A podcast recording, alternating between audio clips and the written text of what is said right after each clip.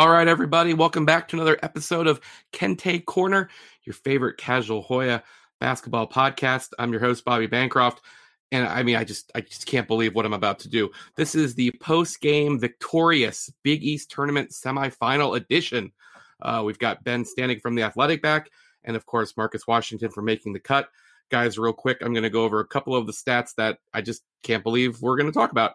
So Georgetown is now going to its 14th Big East Tournament Championship game. The Hoyas are seven and six, and to do so, the Hoyas have been underdogs three straight nights. Marquette, Villanova, and Seton Hall in a game where they were kind of winning wire to wire. They got up to a pretty big lead. Looked like they were, you know, just holding on, and then they never really let Seton Hall get over the hump. Seton Hall led briefly. Jamorko Pickett had 19 points, but I think more impressive was his defense. Dante Harris continues to play like just a veteran. Bile came to life a little bit late. And for Seton Hall, I've been talking about this all week, but you know, Mamu was one of the try Big East players of the year. Nothing against him. I don't think there should be try players. And Jamorko just really shut him down. Sandro ended up going, you know, eight points, three for 16. You know, it was really Jared Roden that was going for the Pirates. But I mean, I just I just can't believe it. I just cannot believe here we are. We're going to the Big East tournament championship game. But of course, we're not actually there. Ben, you haven't been here in a while. Can you believe this? I mean, if I say yes, then of course that would be lying relative to norm. I actually, this is not based on having like studied Seton Hall or anything. I actually thought they were going to win today. I mean, it does feel like they have the momentum, and you see this, you know, confidence is a, is a good thing, right? And you can just see the level they're playing with right now. And I, I think I told you the other day that, um, you know, this happens all the time in sports when teams can't get, past, you know, over and over again, cannot get past a certain level and then they finally do, it seems like the house money thing really comes into play. And Georgetown just simply winning a game in the tournament was, you know, something they had not done under Ewing, and you know, it's been a minute in general. So, um, you know, from that point, it felt like the, especially you know, getting past Villanova, you know, the you know the Giants that they've been lately. So, um, I thought they would win this game, but I'd be lying. of course, if I said I imagine that Georgetown would be in in the conference final uh, at any point this season. Uh, absolutely not. Marcus, are you on my side as far as the biggest part of this game was Georgetown and particularly Pickett's defense of the, like I said, try player of the year, Sandro?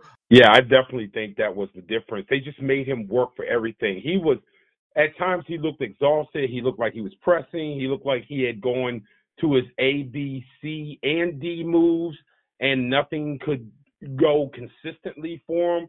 He was forced into three for 16 shooting, and and I personally thought on a couple of the fouls he got bailed out. So no, I thought that was really, really the difference tonight uh, for Georgetown and uh, Pickett's ability to play that sort of defense and contribute on offense was just huge tonight. Yeah, and just stay on Pickett for a little bit. I know that you know we've done this. It seems like ten days in a row now. But one of the things that we always talk about is how we don't really like Pickett going off the dribble. I tweeted something to that effect and good God, if he didn't just show me that I was an idiot, he did, you know, not going all the way to the hoop, but just, you know, taking one step, getting a little closer, you know, collecting himself. I, I thought, I thought he had the game that you expect a senior level, what we think of Jamorko Pickett to have. And I thought it was great that he got to join post game.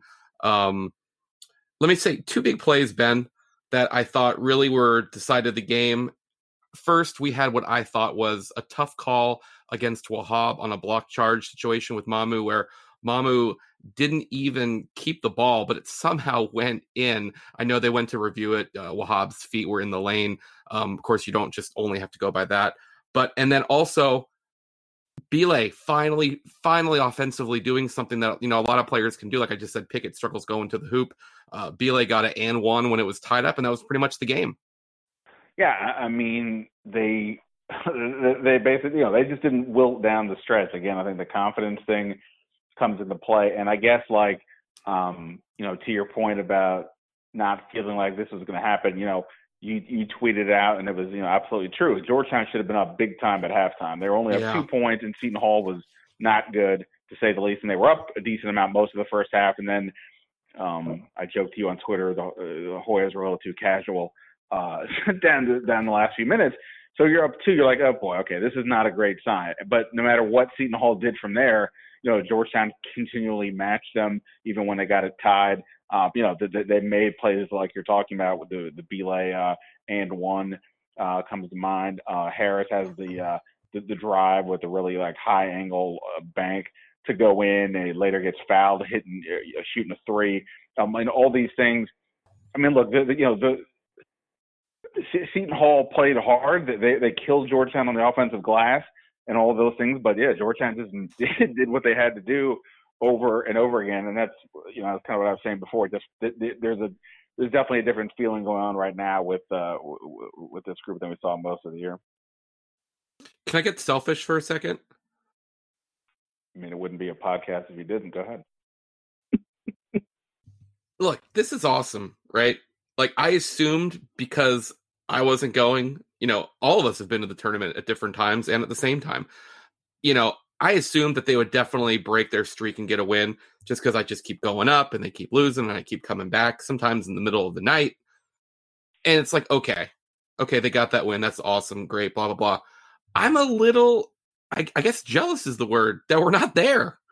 I mean, is that wrong? I don't think so, right? Uh, yeah, I certainly don't think you're uh, wrong. I thought about it earlier today. I was speaking uh, to a friend of mine saying, you know, I had my whole day mapped out of what I would have been doing if I was there. So no, I, I feel the Tell same us. way Tell us. you feel. Besides getting up and Well- eating Pop Tarts, what would you have done? I would have, depending on what was the matchup in Brooklyn, I would have probably have gone to the A10 Oh, and would have spent some time in Brooklyn, and then I would have came back. And there's a couple of places in New York, and I'm not going to give them free advertisement. Um, that I would have stopped by prior to walking down to Madison Square Garden and enjoying the day. Ben, do you remember the last time we were there for the semis? Do you remember what we did? Uh, but earlier, but earlier in the day, you mean? Yeah, I think I, I was I was part of a show. You you were. We went to like uh, was it Central Park? Yeah, Yeah, we went to Central Park and it was like a uh, uh, group of people that were like doing like tricks and jumping uh, jumping over people, and they had like I, it, it seemed like 30, 30 dudes lined up in a row. Probably with like ten or whatever, but whatever it was, the guy jumped like he went like full Michael Jordan from the free throw line, like jumped over everybody, including you, I believe, right? yeah, I was part of it. Yeah. Uh, and then you were part of watching them lose later. Uh, so um, so that was a good time. Um, It was an exciting game, if you remember that Xavier game. But we don't need to break that down. This is all about this is all about the fun. This is all about the love. But, but by the way, like one one thing that's hilarious, I, I don't know if you if if, uh, if if you saw the Ewing post game, uh, Bobby, because you had to go do whatever you had to do. But uh, you know, he's talking to the broadcast group, and what's so funny about Ewing is that he doesn't. You know, we talk often about how in post games, especially when they lose, he doesn't sort of play along with like what you're like. He doesn't give us much of anything. He doesn't really offer a lot of you know insight. The players don't talk. There's a lot of things that can be frustrating. The opposite has happens when when they have some of these wins.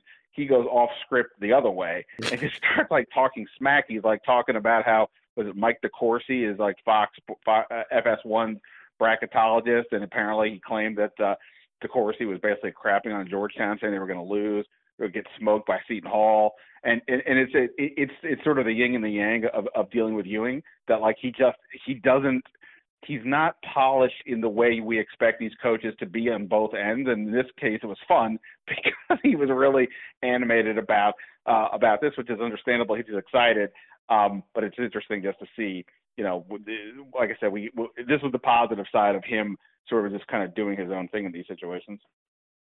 Isn't that kind of how it is in general? When you know, it's almost like when you get too high, you also get too low. You know, if, if you're going to get so excited, you're probably going to be so upset when you lose. That's how a lot of the great competitors are. But if you can kind of stay more, you know, in between the 40s, then you're going to be a little bit better after the losses. But this was after a win, and one of the stats I know you guys know I like to do all these stupid stats. A lot of people don't like it. I mentioned this last game is you know Georgetown just hadn't won three in a row in the Big East. It's just this you know it's not this impossible task to accomplish, and they've they haven't been able to do it. They've gotten two many times. This was the fourth time since the pause they had two in a row, and they got it. And I just think it says everything about this team, but it's also just so crazy to think that Ewing's first three game winning streak in the Big East came at Madison Square Garden. That's crazy. You guys don't think it's crazy? Um, I Well- think it's crazy. When's the last time Ewing had a three-game winning streak at Madison Square Garden? What, what, what, what was it? Uh, what what season with the Knicks? Was his last year there? Ninety nine. I don't know. No, I, I think it's one of those things where they showed some stuff going down the stretch, you know, after the COVID pause, and they just got a good draw. And the, they got a Marquette team that was certainly beatable. They had a tough Villanova team that was missing Gillespie, and we talked about this yesterday. I thought Seton Hall was the better matchup than Oh, yeah. St. John. Oh yeah. And um, now they didn't win in the fashion that I thought um, they would have. Because if you had told me they were going to win with 66 points, I probably wouldn't have thought that. I thought they would get it into the 70s and they would be able to run more. You know, I thought for me the strange stat of the day was, you know, they only had five assists on 21 made shots. And that was because they ran so much stagnant pick and roll. And you would think this is going to be the death of this team, that they cannot win a game like this in that sort of fashion, at this sort of pace, at this sort of physicality. And, and, and they ended up doing it. And that's, I think, what shocked me the most. And maybe that says something about where they are right now, not only physically, but where they are mentally right now. Oh, if we want to get into things that scare us, I will tell you where I got really scared. I think I might have tweeted it. Timothy Ighoefe did pretty good in the first half. You know, I would say Ewing stole minutes from him. Okay. And in the second half, he did not cover himself in glory. Uh, Blair had a great find. He just he went up instead of you know dunking it. He kind of just tried to like shot put it, didn't make it. Um, wasn't getting any rebounds, and they came out of the under eight timeout. It was either tied or you know whatever. The whole second half was close, right? So I'm sorry, I don't have the exact play by play in front of me, but it, it was really close. It was tied, and he came out with him. And I just tweeted like, look, okay, now you know it's under eight timeout. It's like six forty. You got to just go. You got to. Sh- I said you got to shorten your bench to to six, which basically means you take Ighoefe out. It's your starters plus Blair. That's you got to roll with the rest of the way unless there's foul trouble. And he kept him in, and they almost paid for it. And that was like the one time where I just thought to myself, wow, you're really, you're really skating here. What was the moment, Marcus, for you where you just thought, I don't like this. This isn't good.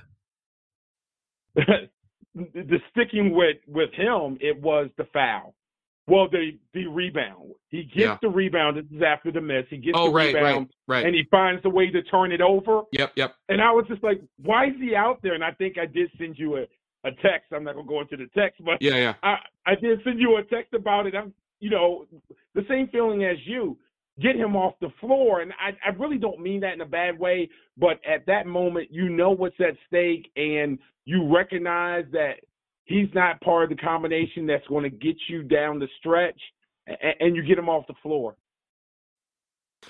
Ben, I know you've been really busy. Washington football news just never stops. March Madness for Washington football is actually a thing. The news just keeps on coming. Anyway, so you haven't been watching every second of every game. Dante Harris, now that you've come back after a little bit, what are your thoughts on him? I, I know he was not playing at this level the last time you were watching games. Uh, I mean, I can't remember. You know, I don't remember what happened yesterday, so I don't remember which games I was on later in the year. But like, he definitely started. Obviously, he was playing better Okay. as uh, as as the season went on. And um, you know, when I when I keep mentioning the confidence thing, like he's the one in my mind that I keep thinking about Okay. because he really kind of wears it on his sleeve, so to speak. Um, he he really seems to be um, animated out there, and also just like you know, Blair and Pickett, like to a degree, it's a been there, done that situation as seniors. Um, you know, and maybe they're just more laid back in general. And he really seems to have uh, picked it up. I mean, he just seems so uh, you know so comfortable a- out there, and uh, you know, look, I mean, it's I don't want to go back and like bring up you know last year and people that last, but you know they they had you know two big time guards leave to have a, another guy come in, and I'm not you know he's a different guy than certainly McClung, but like to have another guy come in um, and and and and be able to to run the offense. I mean, I think if you go back and listen to podcasts, at least the ones I was on earlier in the year, part of the issue is basically you have Blair and sometimes you have Pickett, but they don't have like a third guy ever, right? And now, you know, you talked about like things that are sort of weird happening in this in this uh, tournament, like you know, Bile wasn't playing that well early. I mean, they basically have five guys now, right, that are um, you know, Yeah. playing at a pretty good clip with Wahab, Bile, and, and Harris. So like that is like such a massive difference from where things were um, before. And You know, obviously give everybody you know Ewing credit or, or whatever, but however it was that these three guys over the course of the last you know 10, 15 games, you know, basically since the they came back from the COVID pause, uh, it's been it's been it's been huge, and you know having. I mean, look in, in this sport, if you don't, you know, Georgetown's big man you, but if you don't have a point guard, typically, you know, you're basically screwed come tournament time, and they have a guy that can that can do that job. you know, obviously we've all covered Georgetown, and it just seems like to me, and maybe I'm too far in it right now to realize it. So Ben, maybe you could provide some perspective, Marcus. I know you've been really involved as well, so you might be too far in it. But doesn't it just seem like winning a few games at the Big East tournament in Madison Square Garden? You turn around and everything is Georgetown, Georgetown, Georgetown. You know, last night, you know, you, you know, because they've got Rich Chvotkin, you know, we love Rich, friend of the pod you know he's on sports center going in, going into commercials they come back you know the the the anchors are talking about him they're counting how many times he says it it's crazy um you know ewing has the whole thing where at the end of patrick stevens' question he starts going off about how upset he is that james dolan has hired people that don't know who he is okay it just seems like all of a sudden you know and maybe it's because i don't watch a whole lot of espn anymore but then espn's doing a segment on that where they're like hey look you're going to need to let this guy in. And then they even took it further and they were like, look, here's Michael Jordan. He needs to get in here. Here's Larry Bird. Here's um, Kareem, you know? So it just seems like, and then after tonight, I haven't really been, obviously, you know, we'll go right to the post game. Now we're doing the pod. I'll go watch Connecticut, Creighton, you know, as soon as this is over. But it just seems like, man, you just go from kind of not really mattering to just mattering on like the biggest stage. Marcus? Georgetown's one of those teams that think that everyone wants to matter. So now you're grabbing in at it when something like this happens, especially with the whole Ewing being the coach and the uh, the link to JT2 and you know him passing this past year. All of that just ties into what is turning into a big time feel good story. And you know Georgetown wasn't necessarily a feel good story back in the 80s for many reasons that you know is for another time. But now I think it's just such a feel good story because people want them to be good. And they they love as much as people complain about blue bloods and this and that and so on and so forth. Secretly, you want to see that team from your childhood matter. And it feels like Georgetown, at least in this little stretch here, they matter. Ben. Um, uh, yeah, I, I, w- I would just say that like you know, we talked. Marcus mentioned the blue blood thing. I think we talked about that one of the last times I was on. The Jon Rothstein nonsense. Um, he said at one point they're saying they weren't a blue blood or whatever. But like, he, here's how you know what a, a, team like on some level is like a, is a blue blood. It's when they, even if they disappear for a while, when they bubble up, everybody gets excited about it, right? I mean, I'm not, you know, the, the, the you know the New York Yankees. Baseball is better when the Yankees are interesting. I mean, as much as I hated to say it, same thing with the Dallas Cowboys. Same thing with like a team like the Lakers, um, you know, so on and so on. And you know, you know, Duke would be one in this sport. But like when Georgetown is a thing, especially with Patrick Ewing on the sideline, the guy who is the, you know, face of the of the of the thing, especially you know now with with you know in the in, in the world where unfortunately you know Big John uh, isn't with us. Uh, yes, of course. I mean Georgetown, it's it's nostalgia it, it it's it's a memory. I mean, it's all these things. That's why the idea that they're like again, we can define that term blue blood in a few different ways, and they haven't been so great over time. But the reason, you know, maybe it's a different term you want to use, but but they're a team that people, you know, can I curse on this podcast or no? Yeah, you can. Yeah, I mean, they're they're they're they're they're a program people give a shit about. Much more so, especially in this era when when most of us were complaining that college basketball was way down because nobody knows who anybody is but we know who Georgetown is and what they stand for typically, especially again when that guy is on the sideline leading the way. You don't have to know a single player on Georgetown, but Patrick Ewing is there. That's a big effing deal, and people give a crap. It's just unfortunately they've been off the off the off the main stage for too long now, and that's why people are excited. Like, oh, hold up, I remember this. This is fun. I mean, even if you hate them, I mean, this is even if you're rooting completely against them, it is way fun to root against them. It's how I kind of feel about Duke. I can't stand Duke, but like it's fun to root against them. Yeah, and no offense to schools and teams like Seton Hall and Providence who have done a good job of helping the league while Georgetown's been trying to figure things out. St. John's has been trying to figure things out for even longer.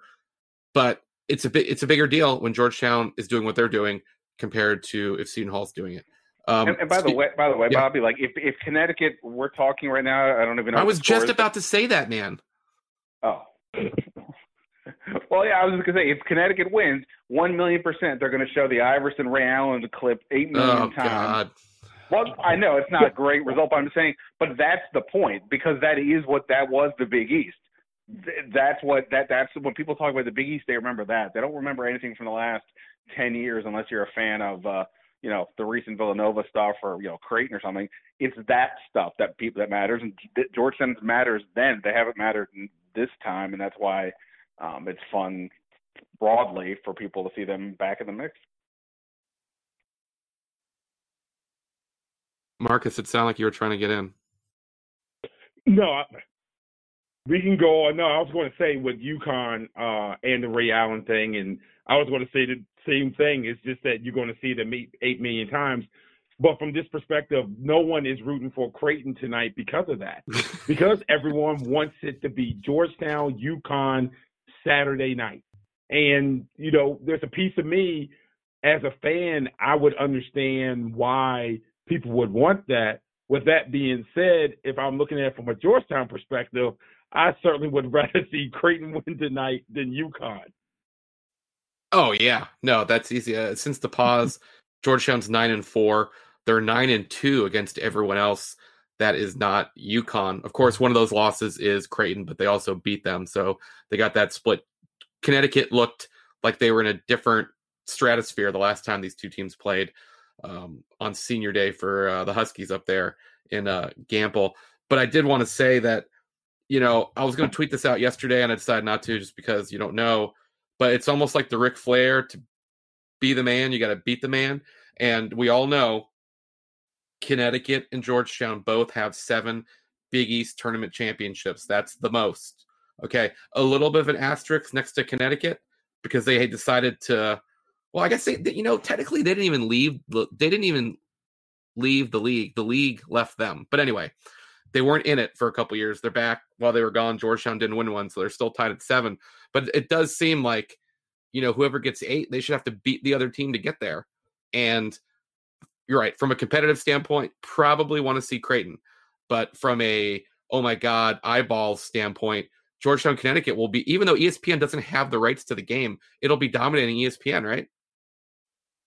Oh, it will be. There's no doubt about it. Will and depending on how games shake out tonight, it could be the most covered game tomorrow. I mean, and imagine that. Imagine a Big East Finals that that involves Georgetown, a team that people will say is irrelevant, um, has been irrelevant, is going to be the headline tomorrow. Ben, let me let me give you a second to think about this, and I'm going to call myself out. Okay, what do you think sure. you you've been most wrong about? So I would tell people when this season started and Georgetown was picked 11th, and you know there were so many players we'd never seen play before. You know, obviously the freshmen, but then like I'd never seen Bile play. I'd never seen Don Carey play. I'd never seen Jalen Harris play. Um, am I forgetting anybody else? You know, so I kept saying that like you know this might be the least talented team. I'm sure I said it on the pod the least talented team together. They had some good parts, but together since Big John took over. And I mean, obviously, I was completely wrong, right? Because here they are in the Big East Championship. They've gone nine and four since the pause. You know, I wasn't even blaming Ewing for this. I just felt like they got caught in a situation where all those guys left and they had they had a recruit that was a big time recruit decide to go to Michigan and it just seemed like they were trying to just get a group of guys together to play out the string and everyone's looking forward to next year. Can you think of something that you were as wrong on as I was as wrong about this? Oh, there were some fashion fashion choices back in the 80s and 90s. Um, Did you pinch talking, roll your jeans? Uh, there were some. I think there was a jean short situation there for a while that really just kind of. I think I've seen that at Kenner League actually. Oh boy, that's not. Oh boy, okay, let's uh, let's hope that's not true. Um, that's a little too close to a little too modern. Um, Well, I mean, I guess I guess what I would have just probably said was when they came back from the COVID pause, like they were not good before, and you figure, all right, well, you know, they haven't been able to practice. Like, you know, how are they possibly improving? Yeah. So I definitely probably was writing them off at that point. So the fact that they have since then been really good. I don't know what the actual record is at this point, but um, I'm sure you do. But uh, you know, the, nine and that, four. That, I, nine and four. I guess what I'm picturing, Ben and Marcus, is I'm picturing being part of the Cleveland Indians ground crew when Major League is starting. You know, and they're always just like. Right. They're, you know, they're just there's like, who are these guys? And they're they're kind of cursing about them and stuff. And, and then at the end of the year, they're you know they're playing in the ALCS or whatever. I know for me, I never thought this team, just how it's presently constructed, could play this good of a basketball with a freshman point guard. I just don't think that they're built to have a freshman point guard when you look at what they have. And the idea that they've been able to do it and that the point guard in Harris has been able to grow in the way he's been able to grow playing around seniors and grad transfers. And he's the guy who is making plays the last two days at the end. He's the guy that they're trusting with the ball in his hands at the end and not just giving it to Blair and have Blair run the point guard. He's the guy making all the critical decisions. I I didn't see that coming on any level. And had you told me that Patrick was going to allow him to be this, I would have said, oh, so he must be playing all of the freshmen and getting prepared for next year. But that hasn't been the case, and that that's absolutely positively shocked me. That's actually a good point, and I know I've talked to Ben about this, maybe even offline. Is just, you know, I couldn't believe that he was coaching to win every game, and you know, we got to talk to the players a lot this year. I feel like, like on the in the the midweek media availabilities, and you'd have Don Carey come on and be like, especially after the pause, like, what'd you do? Well, I was watching, you know, the other Big East games, and you know, I want to see if we can compete for a title. And in my head, I'm like, well, if you're on the team, you should absolutely think that. But then, like from where I'm sitting, I'm just like, yeah, that seems like really overly optimistic. And again, here I am being completely wrong. Wait, Ben, did you uh, did you give an example of something that you were wrong on? I want you to do that. I need it for my soul. Well, I said like I, I wrote them off basically. no, like some from... other sports prediction. I, I just I just I, don't, I can't remember being more wrong about a team, and not even that they made the Big East final. They ended up going seven and nine. Like I, I thought this team was like five and fifteen material. I don't know. I don't know. Maybe I'm just. I mean, you know, like you said, I mean, there was no Kenner League. There was no normalcy. I, yeah. I, I couldn't like sit there and go, I had any clue about Bile for one way or the right, other. Right. The fact that he was a non-factor, relatively speaking, in the beginning of the year, that he's now become a much bigger player, um, is is is, is notable. I mean, you know, I always mention the idea of seeing guys over the course of four years improve. Pickett has been that guy essentially now. I mean, Blair has been pretty steady the whole, you know, the whole his whole career. Um, but Pickett has has picked it up a bit, and you know, Wahab.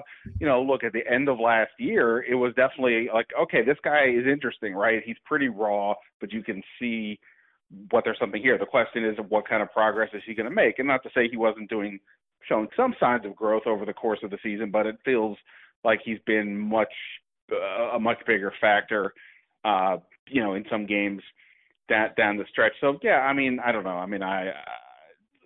You know, I, I definitely. I mean, the, the wrong part was just be just I like like everybody else. I definitely did not see them um, uh, doing, you know, ha- having this surge. I mean, th- winning three games in a row in the Madison, Madison Square Garden during the Big East tournament is is notable but that can be a little freaky. But it isn't just freaky; they were playing well, you know, over the previous uh, ten games or so prior. So that that showed that they were actually improving, not just got hot for three games. Let me read off three stats, and you like guys let me know which one is more impressive that Georgetown ended up winning. So Qudus Wahab is one of the leaders in field goal percentage in the league. He finished three for nine. The Hoyas, as we know yesterday, were 23 for 23 from the free throw line, a Big East record. Today they were 18 for 25. Not terrible, not great. Can you guys hear that? What's up? Okay, there's like some fight between animals in my backyard. Sorry. Um, offensive rebounds. Seton Hall held a 15 to eight advantage. So, like, I guess like what I would say is like, what did Georgetown survive the most? Did they survive an uncharacteristically um, poor shooting game from Wahab? Did they survive a bad night at the line, or did they escape with getting kind of dominated on the offensive glass? I thought it was three things. I'll even add on to that. I mean, Seton Hall was plus eight points off turnovers, plus 13 in second chance points, and plus 14 points in the paint. Okay. And Georgetown and Georgetown still won. Well, I mean, I'll say this: the points in the paint one kind of goes along with what with Wahab struggling a little bit. Yes, I think it's the free throw shooting. Um, surviving that. Yeah, surviving the free throw shooting. When you think about it, uh, that is also one of the things that have changed from the regular season to where we are now. And if you look at it in the Big East tournament, I mean, Georgetown is 16 for 22, 23 for 23, 18 for 25 in the three games. Now, Bobby is is more of a stat hound when it comes to Georgetown than I am, but I'd like to see when was the last time Georgetown had three consecutive games where they shot over 20 free throws. Oh yeah, yeah, yeah. I, I, You're right. And they kind of did that thing that you know I feel like when I was growing up, they always talked about how Duke uh, made more free throws than their opponents attempted. That was always something, and I'd always shout back at my TV, "Yeah, it's because the refs give them every call." But anyway, you know, Georgetown was 18 for 25, which isn't that good. But guess what? Seton Hall was five for 11 and missed a bunch of front end of one on ones. Yeah, and Willard brought that up at his press conference that oh, they God, they yeah. left some opportunities on the line. Um, I'm not even going to bring up that idea the the crying over the the the fouls.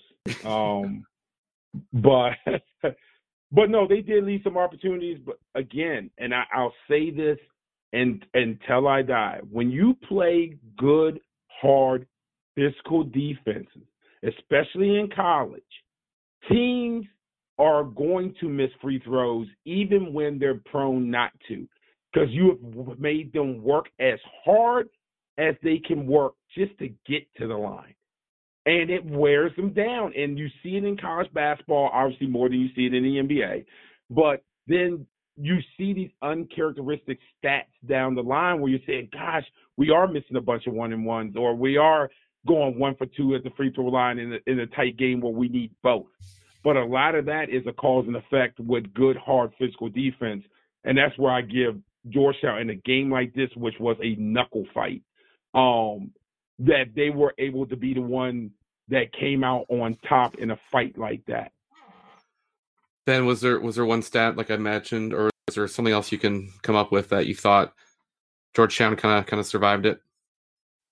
Well, I think you were saying earlier, like there was a point in the game for you where like you were like, uh oh, I'm getting nervous kind of now. Like in the yeah, second yeah. half when Seton Hall was just getting so many offensive rebounds, like I actually for the first time this year went to uh a, a certain website that you go to uh, all the time to like keep track of the stats during the game Yeah. and I was like, oh my lord, look at the rebounds, offensive rebounds, look at the second chance points.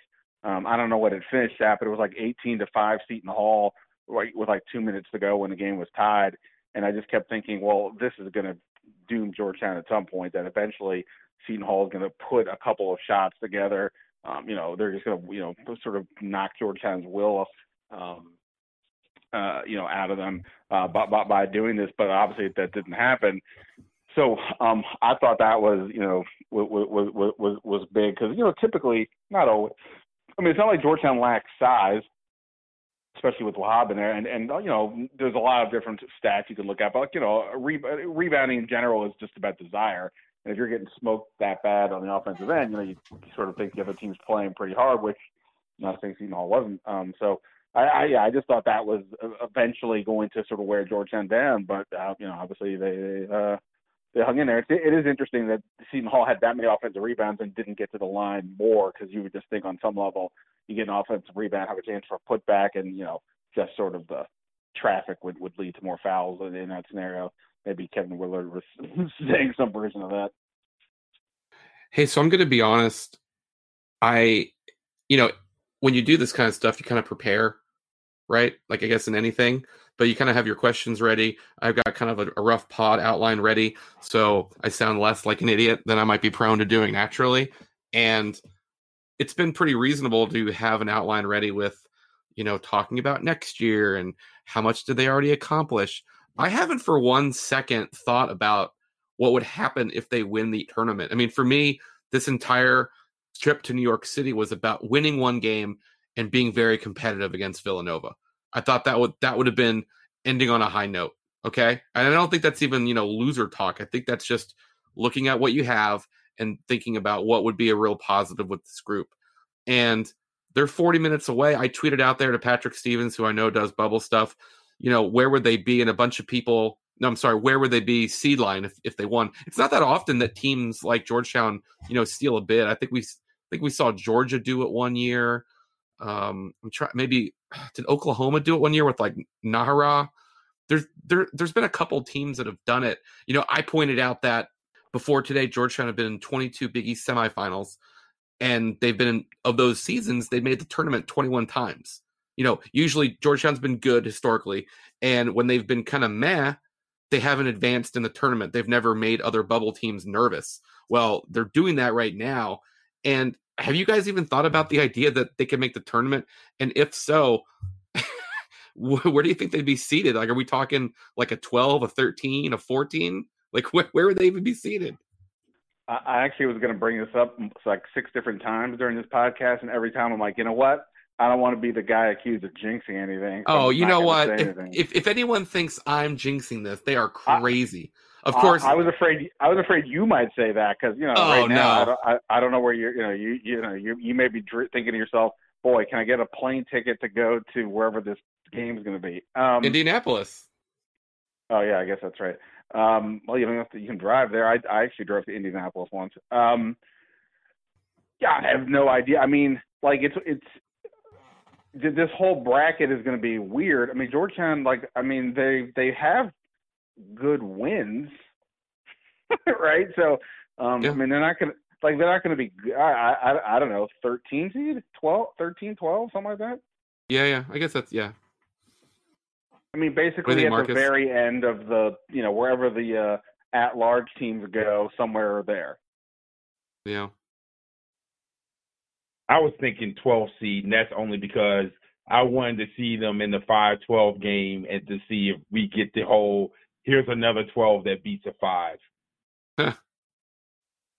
yeah, that that would that would be something, right? If, you know, the team that basically the last coaching change they made, I think a lot of it was not so much based on how the last 2 years went, but more an accumulation of even when the the you know, the seasons were really good, they kept dropping games to lower seeded team, double digit seeds. Even when NC State, which I don't think that is a bad loss, they were I think 11 but yeah, that I didn't even think of that. I mean, we're getting way ahead of ourselves. And another thing that was pointed out to me on Twitter, I think people mentioned it last night, but I had some people tweet at me or whatever, is that there's talk out there that if Georgetown were to win the Big East tournament, one of the teams that could potentially bump out of the bracket is Syracuse, which would just be ridiculous. Well, hopefully, if that were to happen, the NCAA would just actually say that like that like you know ho- like I hope I hope like I like I just hope that would be the case. Have they said what's happening with the ACC tournament? By the way, like are they playing this thing or what's happening? I have no idea. They are they are playing. Uh, Florida State and North Carolina are at the half. Uh, the Noles up by 11. Uh, so they are they are playing it, but Georgia Tech obviously is in tomorrow's finals automatically. Got it. Well, they're taking some big risks, I guess, going forward. But who, you know, in this scenario, who the heck knows uh, what to make of any of it? Um, yes, but that would be amazing if uh, if uh, Patrick Ewing and Georgetown knocked out Boeheim and Syracuse. That would be uh, off the charts awesome. Hey, if we're going to talk about college basketball, just in general, can we talk about what happened between Maryland and Michigan today? yes. So I'm not the one to lead this conversation because I haven't seen a whole lot. Marcus, I feel like you were watching the game. Yes, I was. Yeah. Okay. Uh, the, and I I watched. Um, I only saw part of Turgeon's post game. I haven't gone back. Uh, I only saw part of it live. I'll go back and watch it taped, but I did watch Juwan Howard's uh, post game. You know, there's this old adage uh, when you're a coach, the one thing you don't do is you don't talk down at the bench. And I think that Turgeon felt like this is my interpretation. I think Turgeon felt like Howard was yelling down at Maryland's bench when I think that Juwan Howard actually was yelling at the referee. And Turgeon charged Howard. And Howard admitted in the press game when he saw him charge, you know, the part of town where he grew up in kind of came out in him. and and it caused the brouhaha um, that led to Howard being tossed for the two technicals and um, and Turgeon getting the one technical. But I'll be the first one to tell you, all of this happened because of the first game when they first met up in College Park, where Hunter Dickinson not only killed the Terps but chirped at every Maryland player, chirped at the the Maryland coaching staff, chirped at the Maryland bench, and it was just since then it it's really been tense between those two teams and those two coaches. Ben, I, I saw you tweet that that's like the most engaged you've been with the sport this year, something like to that effect. Uh, yeah, Juwan Howard and Turgeon getting into it was the most interested I've been in college basketball this year, probably, uh, other than perhaps maybe uh, the scenario that we're in right now. Uh, yeah, that was fun. Um, fun, fun fact: uh, in 20, what year is this? 2021. In 2019, in the fall of 2019, um, I was in my first like few months of the athletic. We had a um, when, back in the time, I don't know if you remember this, but there was a time in the world where we could all get together indoors without masks and not worry about stuff. Uh, we, the, like the five of us, I got together at sort of a central location, and it was like right off of Route One in College Park at like some like coffee shop, not Starbucks, but something more local.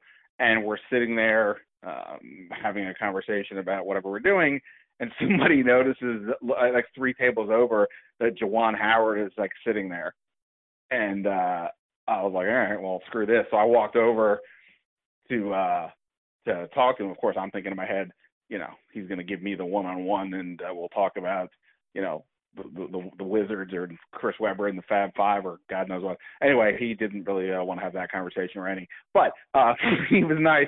But he basically said he was there, and I'm assuming he was there for some tournament. I want to say that it probably was like Hunter Dickerson, I would guess, who I, I think and maybe Marcus would know this better than me, but I think like the whole gist of like kind of what's going on here with with Turgeon and and and Michigan is like I, guess Maryland like sort of recruited Dickerson and then they kind of bailed, or maybe they recognized he was going to go to go to Michigan, and he seems to be whenever they're playing Maryland, Dickerson seems to be giving them an earful, uh, I guess every time. And Turgeon after the game today was saying he's heard a lot of talk out of Michigan the last two games to the point that he told the Big Ten officials about it, and if it was going to happen today, he wasn't going to take any crap, and that's essentially why he spoke up um, about it. And even know, post game, he was, you know, he as he said, he told basically Juwan Howard not to talk to him, and Juwan Howard essentially said that's what he said, but maybe in you know sort of harsher tone. So yeah, I mean, it was a, a fun moment. I mean, I still as somebody who was a Maryland fan when I came, as well as Georgetown, my one weird sports thing. Uh, I, you know, I, I really could care less about them in the Big Ten. I mean, I, I don't I'm not emotionally attached regardless, but like, this was the first time I'm like, all right, finally, there's some team in the Big Ten that there's reason to get pissy about.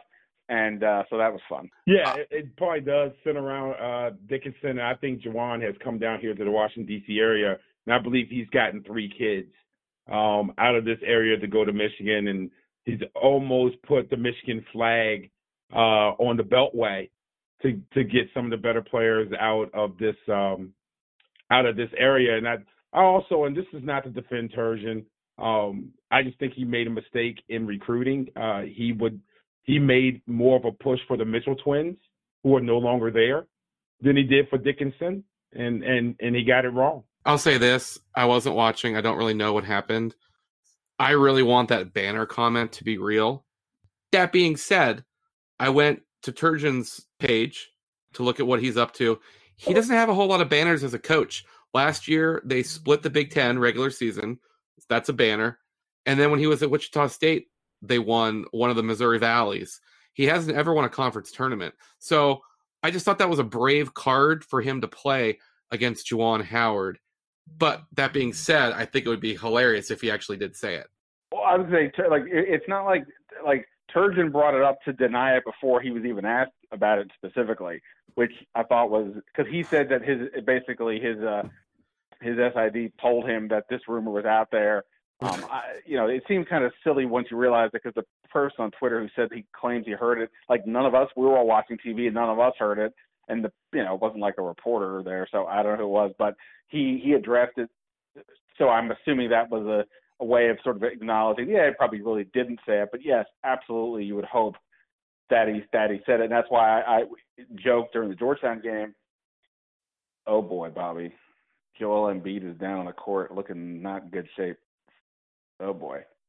Uh, well, I'll, I'll update you here in a second. Anyway, thank um, you, thank you so much. Yeah, yeah, yeah, for sure. Um, but uh, but but I, I joked that because we, you could hear Ewing like barking orders Oh to God, his yeah. players, Oh yeah. and so I joked if, if if Patrick Ewing had said something to Juwan Howard about banners, we would have heard it. yeah i just uh it was it was a really cool thing. Um i didn't get a chance to see it. I had a lot of work to do but i saw some of the tweets and then i saw a little bit of the highlights and just wanted to get to it. Just wanted to turn it into a just general college basketball pod. So i think i think you know i think we've hit everything. Looks like creighton and connecticut are in a bit of a dogfight as they near the half. Um seeing ben's tweets in real time. Oh no embiid. So I guess there's some other stuff. Did we forget anything? Marcus, are you going to be back for a? Are, are you going to go four in four just like me on the on the Kente corner? I'm going to go four and four. ben, are you going to be able to make it back? You got you got big dinner plans? Uh, well, you know, uh, to, to live up to the name of this podcast, at this point uh, uh, this season, I'm only a casual uh, podcast uh, guest, um, but uh, I'm going to do my best. I, I, I, it's, uh, you know, my, my Saturday nights were not exactly rocking in the in the previous world, in the pandemic world. They are non-existent for socially. So, uh, what? What? Uh, here's the real question: What time is the game tomorrow? Eight? I really don't know. I think it's eight or eight thirty. I thought tonight's game originally was seven, which I was wrong. I wish it had been at seven. I Um, thought yeah, tomorrow's I, game I, at six thirty. I have no Okay, idea, man. Embiid is up. He is he is up and limping off. He he was writhing around in pain like you know the world was ending. All right, let me solve this problem. I believe the game actually might be on Fox. That would make sense. Let's see. The game is at 6:30 on Fox. Has Georgetown won a game on one of the big networks this year? They yeah, they beat Providence on CBS. They lost at Villanova on Fox. They lost at UConn on CBS. It's a big game. It's a big one. I don't really know how much I feel about the uh my 1990s NBA theme song. I don't think I think I'm just too old to ever get used to that before college basketball. But uh we're to get it. It's on Fox. We love Fox. All right guys, I think we're to get out of here. At Ben Standig at MTC with Mook, Kente Corner, subscribe, rate, let me know what I'm doing wrong. Until tomorrow,